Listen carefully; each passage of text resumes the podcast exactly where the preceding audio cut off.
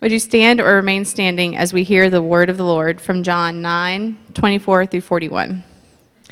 So, for the second time, they called the man who had been blind and said to him, Give glory to God. We know that this man is a sinner. He answered, Whether he is a sinner, I do not know. One thing I do know, that though I was blind, now I see. They said to him, What did he do to you? How did he open your eyes? He answered them, I have told you already, and you would not listen. Why do you want to hear it again? Do you also want to become his disciples? And they reviled him, saying, You are his disciple, but we are disciples of Moses. We know that God has spoken to Moses, but as for this man, we do not know where he comes from. The man answered, Why, this is an amazing thing. You do not know where he comes from, and yet he opened my eyes. We know that God does not listen to sinners, but if anyone is a worshiper of God and does his will, God listens to him. Never since the world began has has it been heard that anyone opened the eyes of a man born blind. If this man were not from God, he could do nothing. They answered him, You were born in utter sin, and would you teach us? And they cast him out.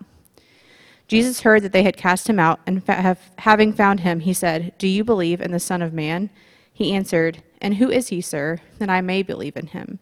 Jesus said to him, You have seen him, and it is he who is speaking to you. He said, Lord, I believe, and he worshipped him.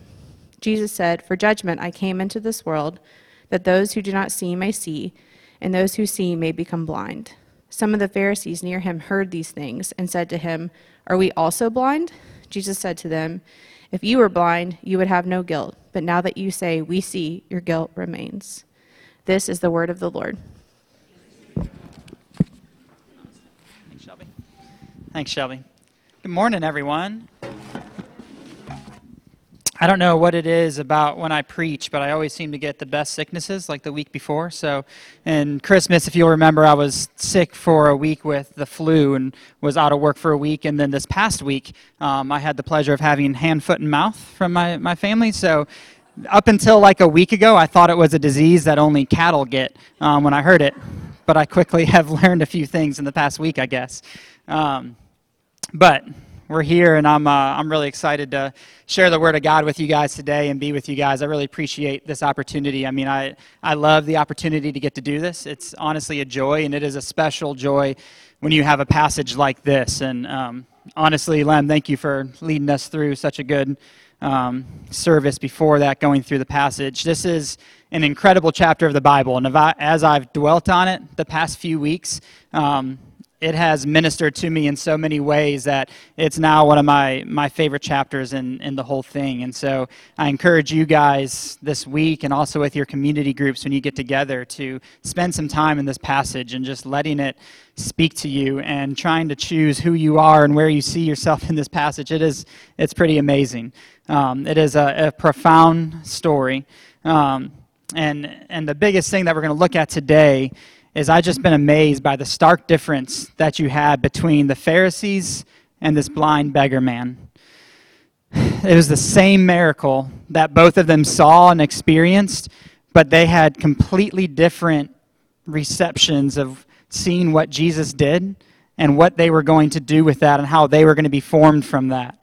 Um, you can kind of look at it in terms that we're familiar with as one of them had their heart soften and the group of the Pharisees had their hearts hardened. Now, that's kind of Christianese. It's biblical that God hardens hearts and, gives us and commands us to have tender hearts. That's biblical. But I would ask you, if you were to, if I were to ask you to turn to the person next to you and explain to them right now, what does it mean to have a hard heart, or what does it mean to have a soft heart? And if you think about that, what would your answer be? It's something that we use all the time, but putting words to it can be kind of difficult when we think about it in that way. And so this passage today is a great illustration of what it means to have a hard heart and a heart that becomes harder, as well as to get a flesh, a heart of flesh, and still have that heart of flesh become softer and more open to Jesus, as we see in the blind man. And so, as we were preparing for this sermon, Jeannie gave me a great quote that just sets everything up uh, from Holland. And so, I'm going to read this quote and just kind of listen to this quote here, and it'll set up what we're going to talk about today. He says, Everyone is in a process of spiritual formation. And so we're going to look at it today, not so much spiritual formation, but just heart formation. Your heart becoming harder or your heart becoming more tender towards the Lord. So everyone is in the process of heart formation. Every thought we hold, every decision we make, every action we take, every emotion we allow to shape our behavior, every response we make to the world around us, every relationship we enter into, every reaction we have toward the things that surround us and impinge upon our lives, all these things, little by little, are shaping us into some kind of being. The direction of our spiritual growth infuses all that we do with imitations of either life or death. And that's what we see here between these two different groups of people. As we walk through the story, we'll see how the same act, Jesus giving sight to a blind man, can lead to worship for one group and then also lead to blasphemy and contempt and ultimately ruin for another group of people. So let's pray as we, we dive into God's word today. Jesus, thank you that um, you've given us this, this story of this true miracle that happened, Lord. Thank you that you give sight to those who are blind, and that we can look at this story and have our, our uh, the eyes of our heart open. And so, Father, would you do for us what we cannot do for ourselves this morning? And would you enlighten us and would you build in us softer hearts today, more tender to what you're doing in our lives as well as in the world? Father, would my words glorify you? Would you take away anything that is not of you, that's um, not in line with, with where you're at and, and what you say? And would you let the things dwell in the hearts that, that they need to hear? And, and would you give ears to the hearers today, Lord? It's in Jesus' name I pray. Amen. So let's look together at, at John 9. We're going to kind of go through the first part of it a little bit quicker. And so in 1 through 7, you have this huge theological question in John 9 that's asked. And so it's the disciples give him a multiple choice kind of question, a test for Jesus. And they say, Hey, Jesus, this guy's blind. Is, is it the fault of his parents or is it the, his own sin that has made him blind? And as Jesus often does, he says, Well, actually, it's not A or B, it's actually C. And so he gives a new answer with that. And, and Jesus goes up to the blind man he makes mud with some spit and some dirt that's on the ground there, puts it on his eyes, and says, Go and wash in the pool of Siloam, and, and you'll be healed. And he goes and wash, and sure enough, the man receives sight. And so, real quick, I, I want to pause here for a second, because I don't want the miracle of this story to get lost on us. I think it's, it's such common language that Jesus heals people, that Jesus came here and gave sight to the blind. This is, this is huge. A man who was blind since birth He's of age, so we know that he's an older person, right? All the years that he spent was, was blind. And Jesus comes in and enters the scene and gives this man sight. I mean, that's, that's a miracle and amazing for that man that now has sight. But it's prophecy fulfilled from the Old Testament that he came to give sight to the blind. I mean, there, there is so much within this one miracle that we have that I don't want to get lost that this man, even though he, he now sees these colors now. He never saw color before or anything else. He never saw his parents' face or even himself. He sees all of these things, but even more beyond that, Jesus gives him spiritual sight as well. He opens up the eyes of his heart, as Paul says in Ephesians that we studied quite a few months ago. This blind man, he engaged with Jesus on a level that was way beyond just receiving sight. He engaged with Jesus on a heart level, a head level, a body level, a soul level, everything. He engaged with this experience with Jesus. His heart was given a new heart of flesh, and it was softening as we look at the story. However, when we look at the Pharisees, who likely were around for the healing or at least had been around for other miracles that Jesus was doing, they did not have the same experience with what Jesus did. They didn't engage at that heart level. Part of that is because their hearts were already hard, and we're going to see that they become more and more hard as the story goes on. They couldn't get past the head level, right? If you can't get past the head level, it's harder to engage in that heart level, and that put them at risk for their hearts becoming harder, and sure enough, that's exactly what happened. So the story goes on in verses 8 through 12 that we read. The townspeople are now debating is this really the guy who is blind? The person that they walk past every single day for years and years in their town? Is this really him that now he's seen? Some people are saying, well, yeah, I think it's him, and no, I don't think it is. And they're asking him what happened. Um, and then in, in verse 13, the Pharisees are getting wind of this and they want to know what's going on. And so in verse 13, the man is brought, it looks like, for a second time before the Pharisees. So I'll read this here. So it says, They brought to the Pharisees the man who had formerly been blind. Now it was a Sabbath day when Jesus made the mud and opened his eyes. So the Pharisees began asking him how he had received his sight, and he said to them, He put mud in my eyes, and, and I washed, and, and now I see. And he doesn't have much of an excuse beyond that or much of a, a thing to share. The Pharisees, though, are going to be asking him the same question over and over because they're trying to make sense in their heads of what is going on here. They're looking for something new to be shared that would make it click for them. The blind man only responds with, hey, Look, he put mud in my eyes, and now I see.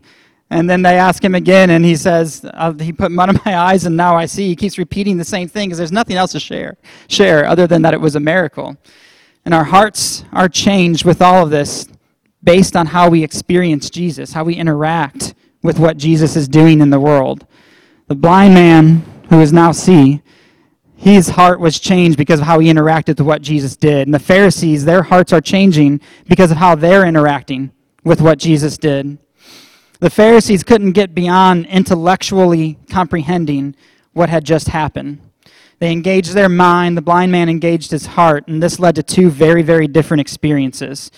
Uh, I think that this would kind of help maybe put some light of, of what I'm trying to put, uh, what I'm trying to say here. And so my wife makes a wonderful dessert called the Carmelita, as she has named it.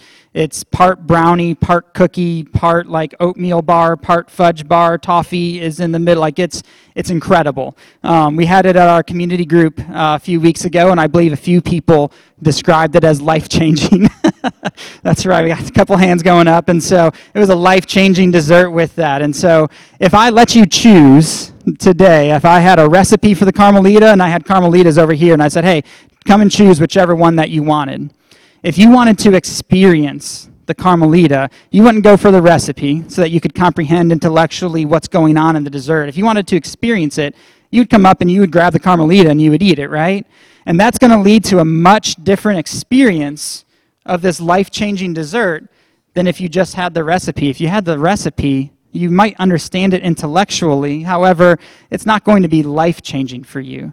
And that's what Jesus does when we interact with him. If we are only trying to understand him on this intellectual level, it's going to be much harder to get to the point of a life changing interaction with that than if we experience Jesus on a heart level. The Pharisees were only able to engage their minds in this, and therefore they didn't really experience a true miracle that Jesus had performed. So the Pharisees are upset that Jesus made mud, specifically that he did it on the Sabbath day. And so the Pharisees take this one thing. So you're not, one of the rules that the Pharisees made in terms of uh, keeping the Sabbath was that you were not to, to knead dough. And that also applied to mud. And so when Jesus took the dirt from the ground and put his spit in it, um, then he was kneading it. So therefore, he was breaking the Sabbath law. They were so focused on this that they were missing the big picture within all of this. The Pharisees' theology and their doctrine and the rules that they followed, they, they weren't just a speed bump for understanding Jesus and experiencing Jesus. It was a straight wall that they ran straight into and could not overcome to this. And it's this kind of that, that hard pressed rule and doctrine that led Jesus, that, that's recorded in Matthew, to say, Woe to the Pharisees. And so it's a pretty incredible chapter when Jesus is talking about woe to the Pharisees and scribes, just a little part from it. Jesus said, Woe to you, scribes and Pharisees, hypocrites! For you tithe mint and dill and cumin and have neglected the weightier matters of the law justice, mercy, and faithfulness. You blind guides, straining out a gnat and swallowing a camel. Is that not what we're, we're doing here? We're looking at this one little thing. We're straining out the gnat, and we're missing the camel in front of us that a miracle was just performed. A man who could never see for years in his life now has sight. However, I, I just want to slow down and make sure we know make no mistake with this. The Pharisees show us, they show us that anything that is, I'm sorry, make no mistake with this. If the Pharisees show us anything, it's that you can know all of the right doctrines, right? You can have the best kind of eschatology theology. You can know what propitiation means and all these other big words and that sort of thing, but you can still have a hard heart, or you can still have parts of your heart that are hard to what God is doing. And all of us have some of that, some level of that in this room. When our interactions with Jesus are purely cerebral up here, we risk this stuff not getting into our hearts, what, what the New Testament refers to as our kardia, kind of our guts and our heart and just our bones getting in there. And this, when it doesn't get into our kardia, we risk it hardening our heart. We need to engage with Jesus in a way where our hearts engage as well, not just our minds. I'm passionate about this and I share this with you and I see this in this, this story that we read today because that is largely my story for, for many years. I loved reading, and still do, but I, I loved reading the theology books that were the size of a small child and reading through those. But when just the mind engages, it can actually have an opposite effect of what you want it to have, where your heart starts to hard and because you're not engaging the heart with what the mind is doing and you're not connecting the two there. Don't get me wrong, theology is important. It's important to have a right understanding. But if that theology stops in the head and doesn't sink down to the heart and change the way that you live, that causes issues. That's, that's not a good thing for you or for the people around you. One of the most famous Christian quotes that's out there is um, What comes to mind when you think about God is the most important thing about you. And that, that's true, and I agree with it, but in light of this passage, I might just amend it some. And I'm not telling A.W. Tozer how to, how to do his work by any means, but something for you to think about with this is just what comes to your mind and your heart when you think about God. This might be the most important thing about you, because I have a feeling the Pharisees had a lot of good things that came to their mind when they thought about God, right? But maybe their heart didn't quite connect with God the same way that this blind man who now can see connected with God. So let's continue on in the story. Verse 16 says that some of the Pharisees said, This man is not from God, for he does not keep the Sabbath. But others said, How can a man who is a sinner do such signs? And there was a division among them. So, this is the, the Pharisees are legitimately trying to understand what's going on here. But this is the last time that they're going to have this division and this debate. We're telling a story this whole time of this group of Pharisees that hearts are becoming harder as they go through. I can imagine them just arguing with one another. And meanwhile, the blind man sitting at the end of the table, like popping back peanuts and popcorn, just watching the Pharisees argue. And they get so frustrated. In verse 17, they ask him, Well, who do you say he is? And now the man says, Well, he's, he's a prophet. Like, obviously, he's doing these things. He's a prophet. So next they think, well, maybe the man was never blind, and so they, they're looking for that reasonable explanation. And I can tell you, and maybe I can tell the Pharisees too, that as a middle school principal, sometimes there's just not a reasonable explanation for things that happen. And so it's been many a time sitting in my office across from kids that I just learned to stop asking why or how, because most of the time it's met with silence. And so, but they're looking for that reasonable explanation. So they get his parents and they think, okay, either this isn't their, their son, he's been traded out, or it's someone who looks like him, or he was never blind to begin with, and this has been one big sham. And so they question his parents um, in the next part in verses 18 through 23. And his parents confirm that's their son, and yeah, he, he was born blind and now he sees. But now his parents are afraid to say much beyond that and point the Pharisees right back to him. So in verse 22, John tells us why his parents are afraid to say anything like that. It says his parents said these things because they feared the Jews. For the Jews had already agreed that if anyone should confess Jesus to be Christ, he was to be put out of the synagogue. Therefore, his parents said, He's of age. Go, go ask him. They don't want to lose their, their membership rights to the synagogue where they go to worship and where so much of their life is built around. And so we get rid of the division, and now we're looking at the Pharisees who say, Okay, this has this can't be. We got to find a, way to explain this away.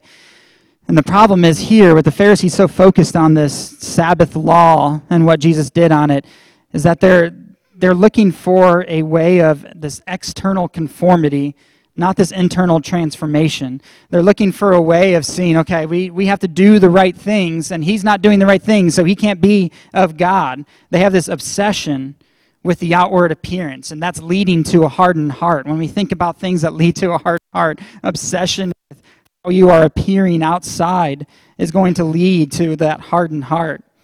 They were more concerned with these man made laws than the fact that a man who was blind now sees. And we see this all over even today in Christianity. This is not something that has gone away, right? We tell everybody don't don't cuss, don't chew, don't vape now, don't um, don't have sex, don't do all this kind of stuff, and make sure that you go to church on Sundays. And that's what it's going to be this outward appearance of what Christianity is. And when we reduce Christianity to rules and not a heart engagement and a an experience of Jesus, we risk hardening our hearts further, like we see in the Pharisees here we substitute this experience that does lead to holy living and, and, leads to some of those things with a hard heart because of our intellectual rigidity and our rules that we're putting around it. So now we get to the favorite part of my whole story, of the whole story here. Um, I'll read verses 24 through 27 if you're following along. So after questioning his parents, they get the blind man yet again. This is either the third or fourth time that he's been questioned now. So for the second time, they called the man who had been blind and said to him, Give glory to God. We know that this man is a sinner. He answered, Whether he is a sinner, I do not know. One thing I do know, that though I was blind, now I see. And they said to him, What did he do to you? How did he open your eyes? And he answered them, I have told you already, and you would not listen. Why do you want to hear it again? Do you also want to become his disciples? I love that. Like that's the most funny, like smart aleck kind of response that you could have there. Like you guys are asking so much. It, like it's like that old little like middle school thing. Like, oh, why are you asking so much? Do you like her? And kind of thing like that, right? And so I, I I love this this man and his response to the Pharisees here. But even within that that humor, look at what has happened to this man and his heart formation as we talk about it. Back in verse eleven when they asked who, who healed you, he referred to Jesus as a man. And then in verse 17, he was a prophet when the Pharisees asked. And now he's saying, Do you also want to become a disciple? He's now a disciple of Jesus. His heart is softening, his heart is breaking down. He is forming his life to his Savior, this person who has come from God. And so, even past that, too, let's, let's not get away from the fact that this is a blind beggar who's, who's poor, and he's telling the religious leaders of the day, sitting around a table with them, he is schooling them and giving them instruction. I love that so much. As his heart became more tender, he became more courageous for Christ. He became actually stronger as his heart became more tender. And then after they rebuke him, we look at verses 30 through 34 here. The man answered, Why, this is an amazing thing. You, not, you do not know where he comes from, and yet he opened my eyes. We know that God does not listen to sinners, but if anyone is a worshiper of God and does his will, God listens to him.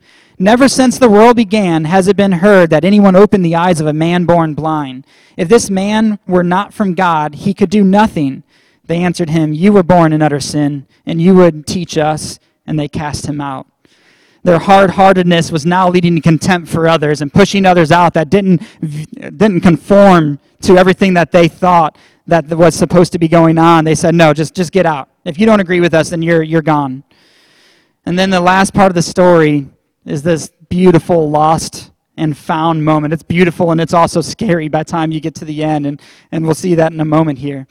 What's amazing is that after this man is cast out by the religious leaders of the day, Jesus goes and finds him Jesus doesn't wait for the man to find him or to eventually catch up to him. Jesus goes to him just like he does. And it's no coincidence that chapter 10 of, of the Gospel of John is all about Jesus being the good shepherd, right? I don't think that that's a coincidence when it's put right behind this here. And so let's look at verses 35 through 38 as you follow along. Jesus heard that they had cast him out, and having found him, he said, Do you believe in the Son of Man? And he answered, and who is he, sir, that I may believe in him? Jesus said to him, You have seen him, and it is he who is speaking to you. And he said, Lord, I believed, and he worshipped him right then and there. You see this beautiful formation of this man's heart go from being a blind beggar, an unbelieving beggar, as far as we can tell, to being a worshiper of Jesus because of how he interacted with Jesus in that way. And then we get to verse 39 where, where Jesus proclaims what he came here to do was to bring justice. And in verse 40, the Pharisees asked this rhetorical kind of question that some of the Pharisees near him heard Jesus say that he was going to bring blindness to the seen and sight to the, the blind. So they heard him say these things and said to him, Are we also blind? Another way of thinking of this is the Pharisees asking Jesus, Of all the people in Israel, you're telling us that we are the people who are blind. Are you serious? Is what they're saying to Jesus. And then Jesus gives his answer. And I, I picture Jesus doing this in a way that's just, it's, it's this hauntingly tender, but serious and firm, eerily firm kind of way. Another version, I'll read from a, another version and puts it a little bit more clearly. His response to the Pharisees, rhetorically asking if they're blind, Jesus says, If you were blind, you wouldn't be guilty but you're guilty because you claim you see. You see, this the story begins with blindness and it ends with blindness. The, the beginning blindness is that, that human kind of physical blindness, but the end is a much scarier kind of blindness, which is that spiritual blindness to what God is doing, and spiritual blindness to being able to interact and, and see and experience Jesus. And so, as we, we close up here, just a few questions for us, Redeemer Church, for you to think through. Three questions that I want to pose to us. First is what part of your heart needs softening or needs to become more tender? So it's not a thing of that, oh, I either have a soft heart or I have a hard heart and I'm unbelieving. We all, if you're a believer in this room, you have a regenerate heart. But there are parts of your heart that need soften, that need to experience Jesus in other ways. All of us have parts of our hearts that need the softening. So, what parts of your heart need to become more tender? Some questions to think through as you, you think through this. So, who do you who do you find it who do you find difficult to love? Why is that? Or you could ask, where am I struggling in my life to follow Christ? What are these sins that are, are, holding me back? Or where is Jesus calling me to that I'm kind of shutting the door on? Or why am I so quick to get impatient? or that sort or whatever else it is to you you might be getting things in your mind right now you got to ask what is going on in my heart where do i need to become more tender because the thing is it's not so much a head issue you can't it's not so much wrapping your head around why this stuff is going on it's trying to figure out what's going on in your heart and figuring that out it's it's often a hard issue with this the next question is how do you experience jesus what's what's your experience with him? And that, that's a weird question, but I, what kind of connotation do you have when I say, what's it like for you to follow Jesus? Is it a positive connotation? Is it a negative connotation? Is it mixed depending on who you're with or what kind of how your day is going? It's true that Jesus said that in order to be his disciple, you have to take up your cross and follow him. Absolutely. But we have changed this this biblical theme of having to die to ourselves to follow God, and we put it into kind of a, a death sentence. Like we are now the people to be pitied because we have to die to ourselves in this. There's this kind of mantra passed in these Christian circles that Christians we can't we can't enjoy the good things in life because we're just we're just waiting for Jesus to come back or for waiting to die so that I can go be with my Savior on this. Um, we get into this, this self denial. And like the Pharisees, this has a risk of hardening our heart and not being able to experience the life that Jesus offers now, which is life in the fullest. When it comes to counting the cost, we often think about that. And that has, for a lot of people, a very kind of negative way like, all right, I got to think about all the things I got to give up to follow Jesus. But counting the cost also includes counting the gain that you get with following Jesus. And so if you saw a field that had a bunch of gold rocks all over the place, and you had to sell everything that you had in order to purchase this one field for all the treasure that was inside of it. Does this story or, parable or parallel or parable sound familiar to you? Would you want people to pity you because you had to sell all of this and because you just got a treasure that's beyond measure with this? We also have to count the gains that come with this. Knowing your Creator and being known by your Creator, having this spiritual sight, experiencing the giver of life, is something that is worth the parts that we have to sacrifice. There is so much more gain than there is in the loss of following Jesus. There is so much more gain in our lives for that salvation, just like we talked about all through Ephesians, if I can remind you of that. There is gain to be experienced here and now with following Jesus.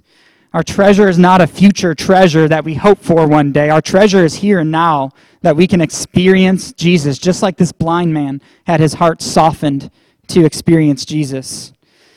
So I ask, how, how do you experience Christ? And are you experiencing that treasure in the here and now? Jesus wants you to encounter him. And I, I want to quickly mention I know that there are valleys and wildernesses that God walks you through. There might be some people in this room, I'm sure, going through some of those. That, that's something different that I'm talking about. I'm talking about the overall part of your following Jesus. What is it? What's the connotation for you with, with that? And if this is where you're at, where it's not, it's not something that is a joyful delight, and it's not a treasure that you find following Jesus, I encourage you talk to someone. Open up to your community group about what's going on. Allow them to minister to you and help you. Last question, quickly here as we wrap up, is do you see your need of Jesus? As I went through this story and really tried to let it kind of grow into my heart and I dwelled on it, I was the biggest thing I was coming to. You have this formation of the Pharisees having hardened hearts, you have this formation of the blind man having a softened heart. What was the difference between the two of them? Like the ultimate difference to be able to see these two diff- way different experiences of Jesus. And when it came down to it, I really think that the blind man knew he had a need. And he was humble and wanted that whereas the Pharisees didn't have a need for God. They were doing fine just on their own, right? They were performing just fine, quite well, actually. They knew the right things, the right doctrines, the right things to say and do when they were around certain people. They were giving the right amount to what God was doing. They didn't have this need. They didn't need God because they didn't need anything from God. Whereas the blind man knew very well from God's creation that was planned all the way back before creation, as Jesus talks about in the beginning of the story, that this was to show God's glory of why this man was born blind. And so, from all the way back there, he was given this need so that God could be glorified, and he knew that need. Lent is this beautiful time for us to look into our hearts and figure out and ask the Lord to reveal what parts of our hearts need to be softened so that we can better experience and better walk with our Savior to experience that treasure in the here and now. We need to reorient, just as Josh talked about last week, we need to reorient our lives constantly, especially during this Lent season of that little rowboat in the middle of the ocean, reorienting it back to where Christ is. And by doing so, our hearts are softened and reformed more into the image of Christ and have that sweet relationship with him. Let's pray as we close up here. Father, thank you for your word and thank you for this incredible story in your word.